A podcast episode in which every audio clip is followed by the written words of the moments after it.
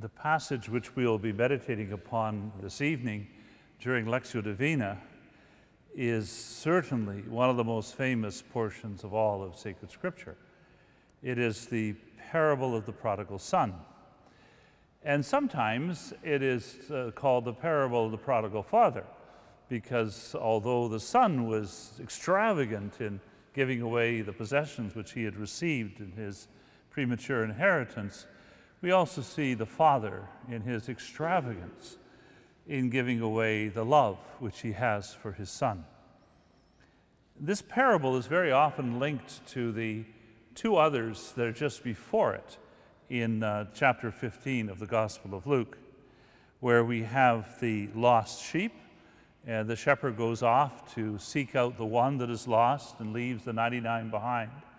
This is a, a way in which we can see the Lord is teaching us that God has such tremendous love for us that He reaches out to us when we're lost.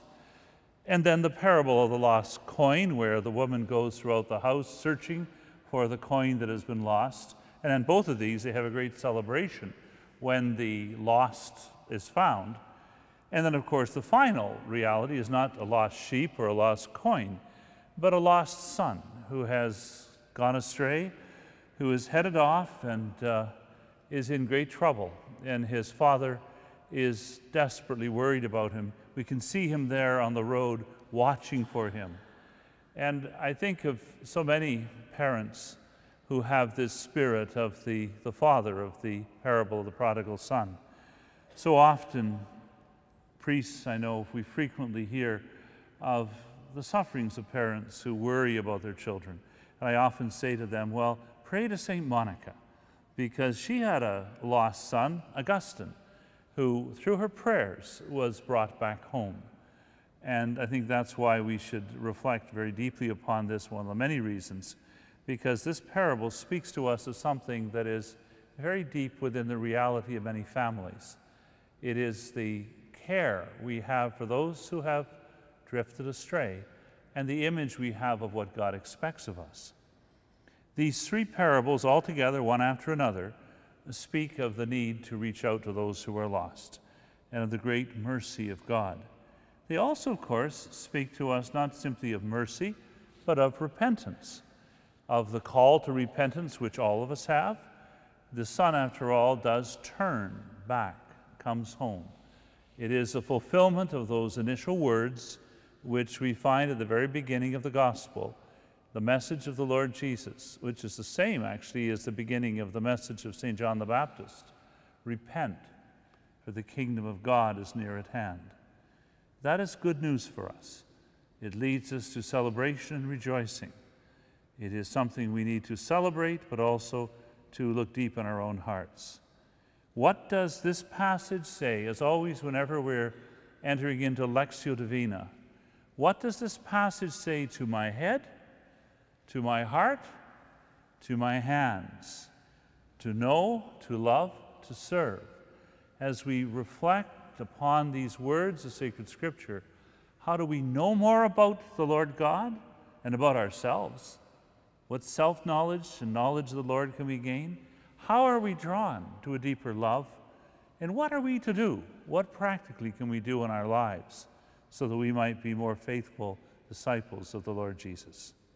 So now we enter into Lectio Divina, asking the Lord to help us to listen to His word with an open heart, to let there be no barriers between us and His holy word so he may enter into our own hearts. In the name of the Father, and of the Son, the Holy Spirit. Amen. Heavenly Father, we ask you to send your Holy Spirit upon us, that we may be attentive, that we may have a listening heart to what you want us to hear tonight. Each one of us in our own lives, so different our situations, our time of life, so different. Yet each one of us together, we hear these holy words. Speak, Lord. Your servant is listening. as we come into the presence of the Lord, we ask Him to take away from our hearts those stony boulders and rocks that are a barrier to our love of God and love of neighbor, that block up our ability to hear His word. Lord Jesus Christ, Son of God, have mercy on me, a sinner. Speak, Lord. Your servant is listening. And Jesus said there was a man who had two sons. And the younger of them said to his father, Father, give me the share of property that falls to me. And he divided his living between them. Not many days later, the younger son gathered all he had and took his journey into a far country. And there he squandered his property in loose living. And when he had spent everything, a great famine arose in that country, and he began to be in want. And so he went and joined himself to one of the citizens of that country, who sent him into his fields to feed swine. And he would gladly have fed on the pods that the swine ate, and no one gave him anything. But when he came to himself, he said, How many of my father's hired servants have bread enough and to spare? But I perish here with hunger. I will arise and go to my father, and I will say to him, Father, I have sinned against heaven and before you. I am no longer worthy to be called your son. Treat me as one of your hired servants. And he arose and came to his father. But while he was yet at a distance, his father saw him and had compassion, and ran and embraced him and kissed him. And the son said to him, Father, I have sinned against heaven and before you. I am no longer worthy to be called your son. But the father said to his servants, Bring quickly the best robe and put it on him. Put a ring on his hand and shoes on his feet, and bring the fatted calf and kill it, and let us eat and make merry. For this my son was dead and is alive again. He was lost and is found. And they began to make merry. Now his elder son was in the field. And as he came and drew near to the house, he heard music and dancing. And he called one of the servants and asked what this meant. And he said to him, Your brother has come, and your father has killed the fatted calf because he has received him safe and sound. But he was angry and refused to go in.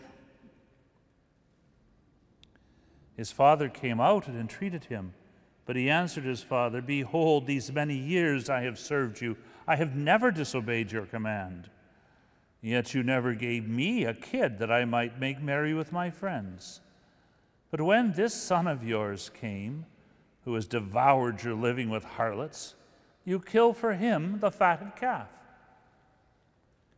And he said to him, Son, you are always with me, and all that is mine is yours. It was fitting to make merry and be glad, for this your brother was dead and is alive. He was lost and is found.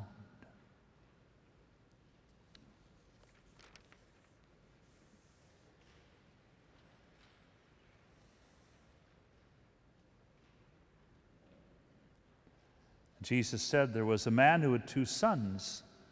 And the younger of them said to his father, Father, give me the share of property that falls to me. And he divided his living between them. Here we see it the greed, the ego, me. Give me the share of property that falls to me. He would eventually have gotten a third of the property. The elder son would have gotten two thirds. But he says to his father, Hurry up. I can't wait for you to die. Give it to me now. Just imagine the hurt in the father. When the son is so crass, he wants the money now. He can't wait. Father, give me the share of property that falls to me, and I'm sure he knows exactly how much it is. How crass we can get. Just think of the hurt in the heart of the Father. Not so much losing the, the money, although it would be shameful that he would go and sell off some of the property to strangers. It would go out of the family. That'd be a terrible thing. But the hurt in the Father and the thoughtlessness in the younger son. He's thinking about me. Give me the share that falls to me. Me, myself, and I, the unholy Trinity. We get caught up in ourselves so often, so many things. That's where it goes wrong.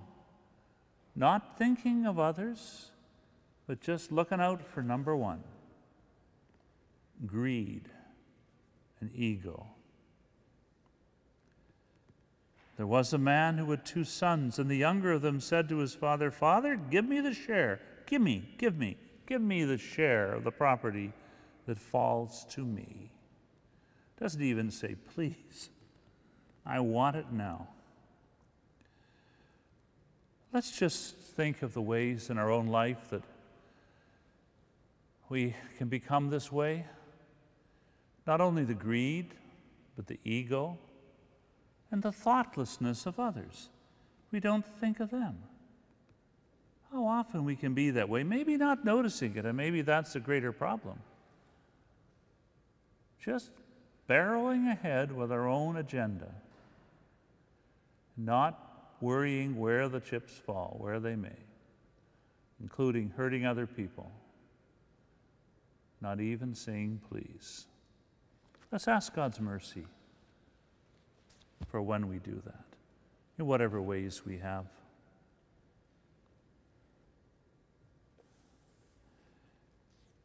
And he divided his living between them. Now, you think the father might say, Son, don't be an idiot. Don't do this. But you know, you can't talk to somebody when they're all cut up in ego. There's not much point.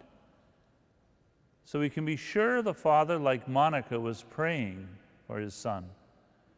But he doesn't, he simply divides the property. Son, this is what you want. You can't wait for me. He doesn't say that you can't wait for me to die. Here, so he just simply doesn't say any of that. He just divides the property between them. Because he realizes, you know, we can't control other people. We can influence them,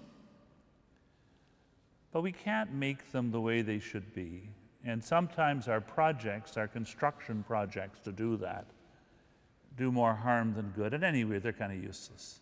We can control things sometimes, and ideas we can manipulate, unfortunately, but people, it's not much sense. He divided his living between them. So, not many days later, the younger son gathered all he had and took his journey into a far country. Sort of like what happens in Vegas stays in Vegas. He doesn't want to be around where he's known.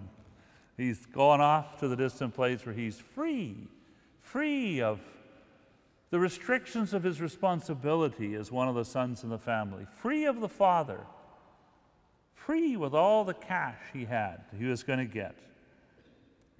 And there he squandered his property in loose living. This is stupidity. but I'm sure the father knew his son, and what's he going to do?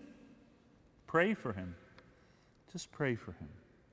And we notice a bit later stand at the door looking down the highway, watching for the son to come home. Not many days later, the younger son gathered all he had and took his journey into a far country. And there he squandered his property in loose living. That part about the far country is something we can get caught up into. We don't want people to know what we're doing. He doesn't want the neighbors to see him in his loose living, squandering his inheritance. That's a good sign there's something wrong. If, you know, we're not willing to do something in the light of day where people are watching, you know, we often say it's a good thing. What would your mother think of what you're doing right now? That's not a bad uh, rule of thumb. What would your friends think of what you're doing right now? Or do you want to get off to a far country? Do you want to draw a cloak of anonymity? Whenever there's anonymity, there's a problem. I remember once there was a very wise priest gave a retreat for the priests, and he said something very, very profound. He said, Every priest should have a private life, but no priest should have a secret life. And there's a big difference. Every one of us should have a private life. All of us. There are things that are private.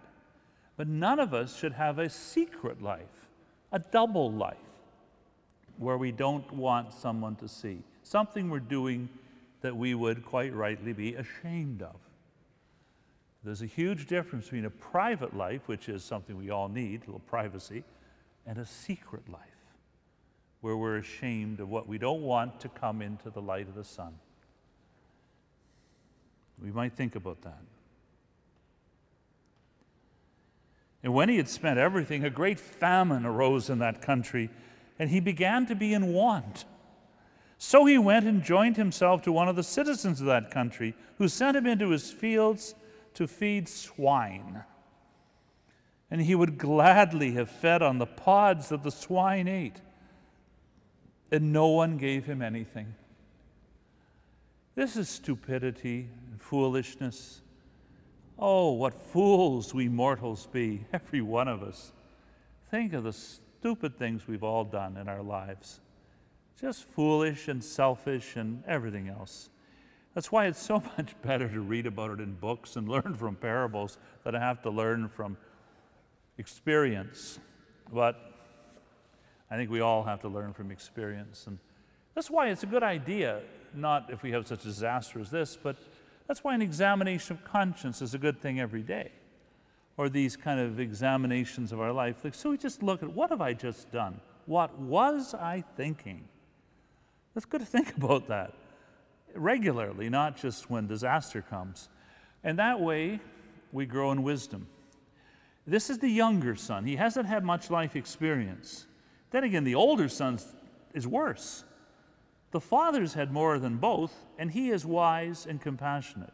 But it isn't automatic. Remember, young Solomon asked for a discerning heart, a compassionate heart. But when he got older, he was foolish. So there's no guarantee. Just getting older doesn't give wisdom. But learning humbly, getting rid of that, give me, getting rid of that get it burned off sometimes in failure and stupidity, that can help us come to wisdom and holiness. Maybe, doesn't know, this is just a thought, maybe the father, when he was a young man, had done lots of stupid things. And that's maybe why he, he could understand his son. And he may have realized that saying to him, don't do it, is not going to work. We don't know. This is speculation, but maybe we can think about it. So there he is, a Jewish son tending pigs, and not even given the food that's fed to the pigs. So he's starving. And then we have it. When he came to himself, he said, how many of my father's hired servants have bread enough and to spare? But I perish here with hunger. I will arise and go to my father. This isn't perfect contrition. He's turning back, and he does repent. He will turn and go to his father. He's going now the right direction instead of going the wrong direction just like on the road to Emmaus. You know, the disciples, Jesus walks with them, but he doesn't encourage them to go the wrong way, which is what they were doing. They were going into the night. He says, You foolish men, slow of heart. And he gets them to turn around and go in the right direction. Mercy, mercy, God's mercy is everywhere. but it is intimately linked with repentance. The father's there waiting at the door of the house, looking down the road. But he's looking in vain until the son comes to his senses. And so maybe he's praying that the son will do that. But what actually brings him back is hunger. God uses all kinds of things. If only we will listen to the messages God sends us. And just hope we don't get, have to get hit in the head with a two by four before we wake up and understand. When he came to himself, he said, How many of my father's hired servants have bread enough and to spare? But I perish here with hunger. I will arise and go to my father. And I will say to him, Father, I have sinned against heaven and before you. I am no longer worthy to be called your son. Treat me as one of your hired servants. Now he gets it. It wasn't wisdom in some profound, it was hunger. His stomach got his brain to snap out of it. But God uses anything all kinds of things. It can be circumstances. We think of Ignatius Loyola. It was getting his leg bashed by a cannonball. That slowed him down and made him think. Who knows what can make it? The thing is, though, to think, react, understand, and repent of our foolishness. Because the other way is what could have happened is the son could have just gotten bitter why am I here, you know, feeding these pigs? Why, Lord, did you do this to me? Why? But no, at least he turns. So let's just look at our own hearts. When we have had, whatever it's different for all of us, some disaster come upon us, maybe as a result of our own foolishness, have we simply turned inward in bitterness, or has there been a bit of wisdom has come along? Let's ask the Lord to give us wisdom and not bitterness or cynicism whenever we face these disasters that you know we all face in different ways.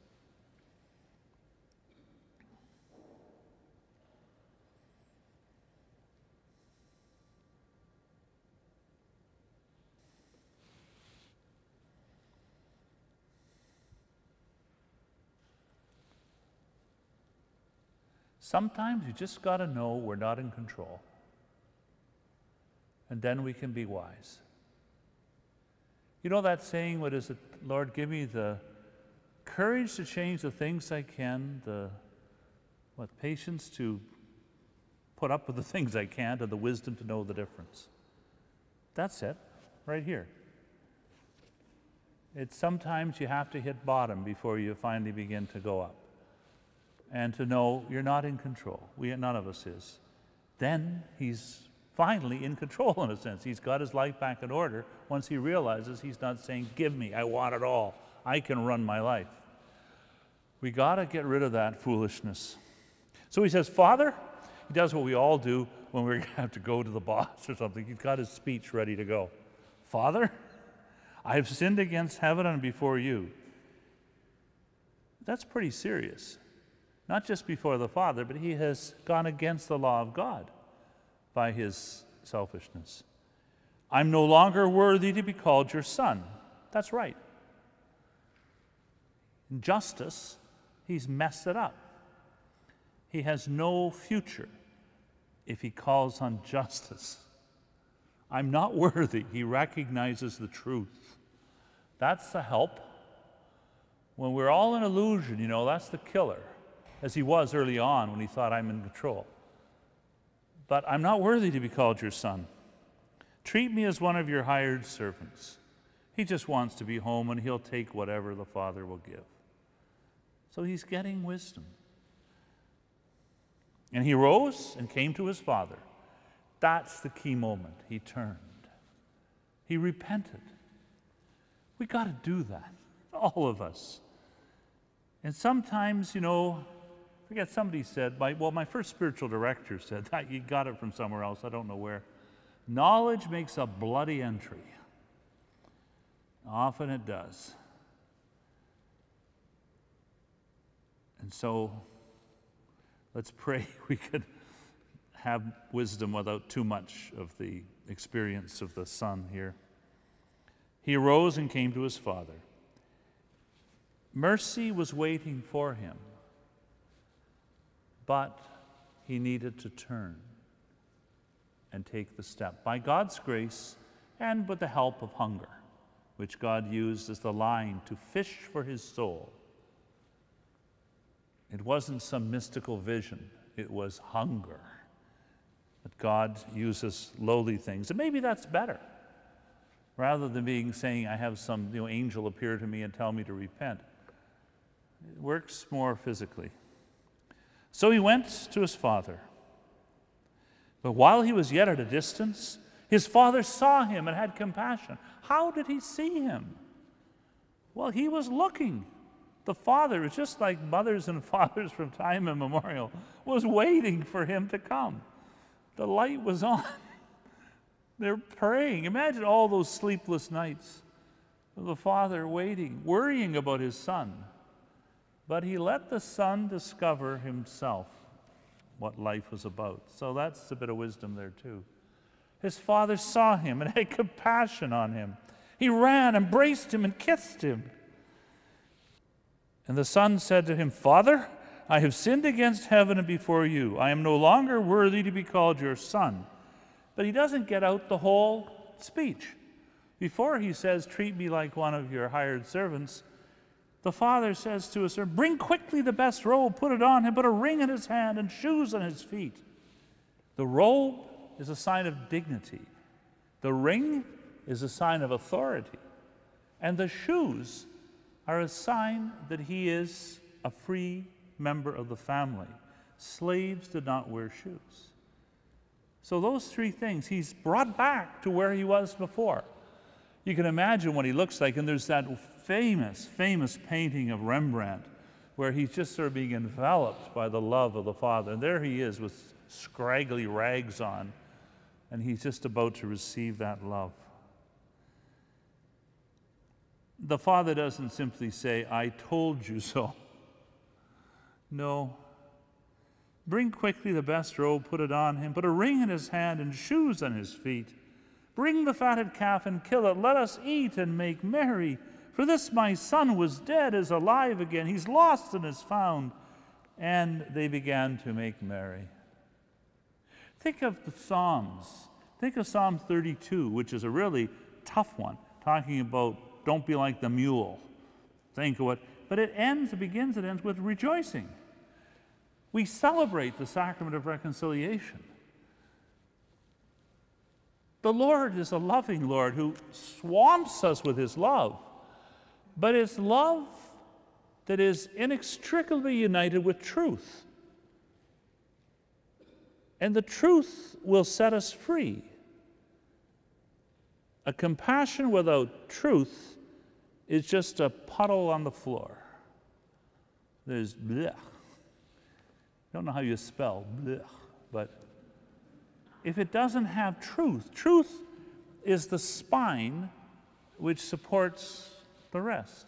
And you got to have them all. Truth without compassion is a dead skeleton. It's got to be together, like concave and convex. And the son began to understand in the midst of his stupid behavior, and because of the hunger initially, which God used, he began to understand the truth. And that's, by God's grace, what made him turn. And then he experiences the compassion. He comes home and he knows what is there awaiting him. It's celebration. Make merry. Twice he says that. He was alive. He was dead and is alive. He was lost and is found. This is more than just one sheep out of you know, 100 sheep. This is more than a lost coin. This is the Son who was dead and is now alive. What rejoicing we have. Let's thank God for his mercy to us and pray that we may, each one of us ourselves, learn the truth that sets us free, that is the pathway home to the Father who's on the road looking for us. And he's there in every confessional, waiting for us to come. The light is on. The Heavenly Father. God, the Father of mercies. That's how we begin the absolution. God, the Father of mercies, through the death and resurrection of his Son, has reconciled the world to himself and sent the Holy Spirit among us for the forgiveness of sins. Through the ministry of the church, may God give you pardon and peace. I'm not going to give you general absolution now. Stop at this point, and then the priest absolves in the name of the Blessed Trinity. The love of Father, Son, and Holy Spirit, which is the heart of everything. Let's think about it.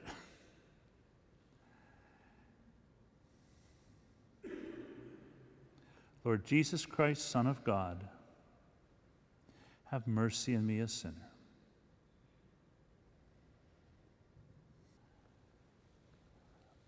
And then our Lord gives us something else to think about. And we look in the mirror, who do we see? The stupid younger son, who maybe did, though, you know, came to understanding. Do we see the loving Father? Are we like that to others? Are we waiting? Or are we just checking them out to see whether they're sinning or not? Are we waiting there in love? Rushing down, not waiting, not saying, I told you so. Is that what we see when we look in the mirror? The Father waiting for the Son and running and embracing him and kissing him and put on the robes and make merry rejoice. And it is joy, ultimately, despite the horrible sin. It's joy that's the sign of our faith. Are we like that? Or when we look in the mirror, do we see this cold character, the elder son? Now, his elder son was in the field, probably working hard, which is good. As he came and drew near to the house, he heard music and dancing. And he called one of the servants and asked what that meant. And he said to him, Your brother has come, and your father has killed the fatted calf, because he's received him safe and sound. Just the joy of the servant. He's home. The young brother is home. Your brother.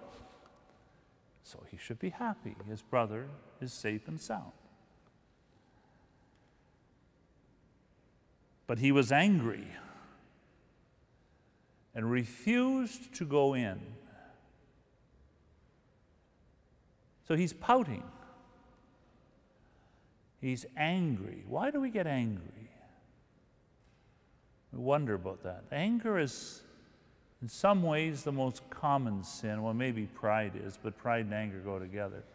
This little stewing in these resentments we can have, what good does it do? His anger is not going to help anyone, including himself. And he doesn't go in. He's, we, we sit aside and stir the pot of our own anger. It's a very self absorbed kind of thing. And the worst thing is we're whipping it around in our heads. It doesn't make it go away, it makes it get more toxic. It's like distilling it. And what good does it do? So he's angry. So he won't come in. I'm not coming in. Again, it's the ego again, just like the son, the, the younger son. I want it. It's my money. I want it now. I can't wait till you're dying. I want it now. That's the younger son. And the older son is, I'm not coming in. Boy, that father had some interest. what a family, you know.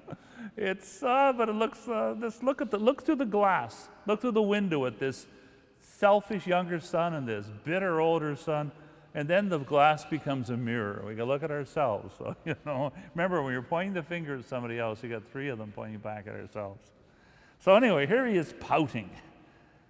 But his father comes out and entreats him. This is quite something. The father is not going to stand on ceremony. He runs. Can you imagine the distinguished patriarch running down the road to embrace his disheveled younger son and not standing on his dignity, but going out to entreat his older son. But he answered his father, Behold, These many years I have served you, and I have never disobeyed your command, that you never gave me a kid, that I might make merry with my friends. This pronoun gets repeated there quite a bit. He's not much different from his younger brother me, I, and my. Look what he's looking at.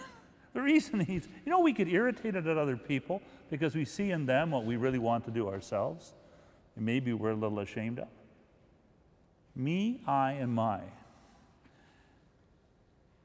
You never gave me.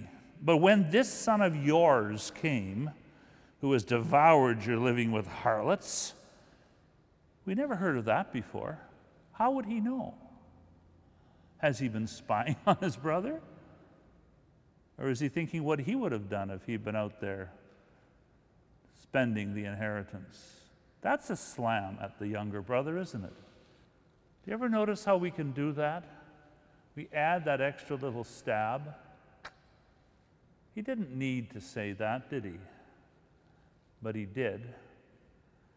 How often things escape. Just like we should all read the letter of James again and again. Because the tongue is like a little flame that can set a forest on fire. The tongue is like the rudder of a ship that can drive us either good or into the rocks. Who is this who devoured your living with harlots? You kill for him the fatted calf. But then the father says, Son. He doesn't just say son, the word is teknon, which is my child. It's kind of affectionate. Even after having been tongue lashed by this angry son of his, he doesn't get angry. That's a good bit of wisdom there, isn't it? He doesn't say, You fool. No, he says, My child, my child. You are always with me, and all that is mine is yours. It was fitting to make merry and to be glad. Again, joy. Through this whole story of rejection, sin, anger, the Father always is leading to joy. To make merry and be glad. The faith that is sad or mad and not glad is bad. It's an old spiritual director from St. Peter's Seminary used to say that. I, I only met him at his funeral. I remember my first day in the first week or two in the seminary, this famous priest died, and I was in the choir singing, that was the famous Monsignor who would have these wisdom. But that's true. The faith, if you get all, sometimes you get all steamed up, that's a pretty good sign there's something wrong. If we're, you know, all this kind of stuff, it is a joy. You know, like Psalm 100 serve the Lord with gladness, come before him singing for joy. Not a joy that is kind of frivolous or superficial, but a deep joy. Paul VI, I think, wrote a beautiful thing on, on Christian joy. When we get kind of harsh or egocentric, it's a good sign, should set off an alarm. There's got to be a little. Hint. So you should be glad, for this brother was dead and he's alive. This, your brother. You're not just my son, he's your brother. Think about it. He was dead and he's alive. He was lost and is found. So let's join the party. Let's rejoice and forget all this anger. Now, we never know. Did the son go in? Did the son pout some more? We don't know. And maybe that's because the Lord Jesus wants us to think about that. Think about it more in our own lives. Oh, this is so, so beautiful.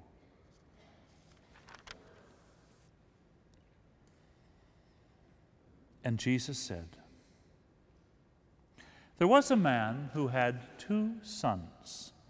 And the younger of them said to his father, Father, give me the share of property that falls to me. And he divided his living between them. Not many days later, the younger son gathered all he had and took his journey into a far country. And there he squandered his property in loose living.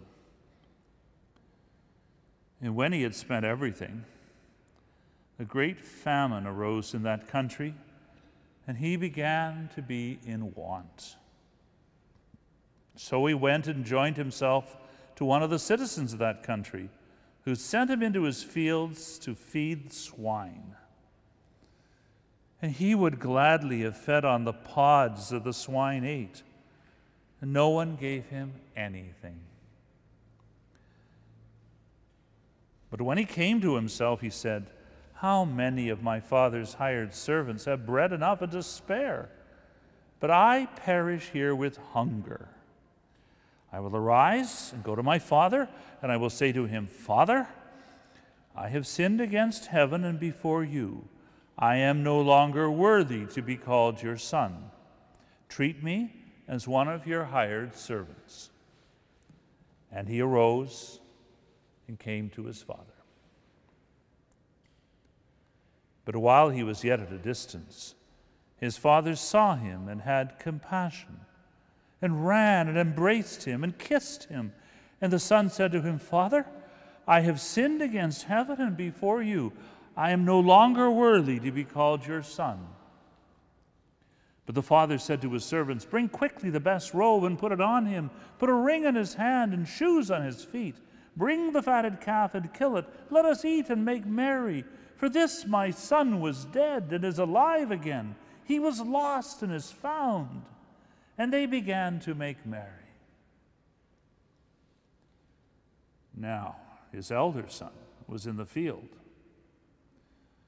And as he came and drew near to the house, he heard music and dancing. And he called one of the servants and asked what this meant.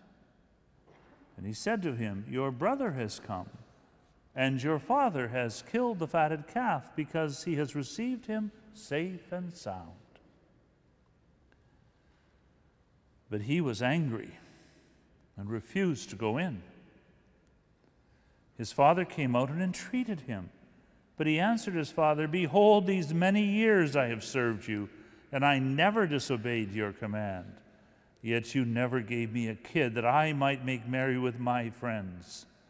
But when this son of yours came, who has devoured your living with harlots, you kill for him the fatted calf. And he said to him, Son, you are always with me, and all that is mine is yours. It was fitting to make merry and be glad. For this your brother was dead and is alive. He was lost and is found.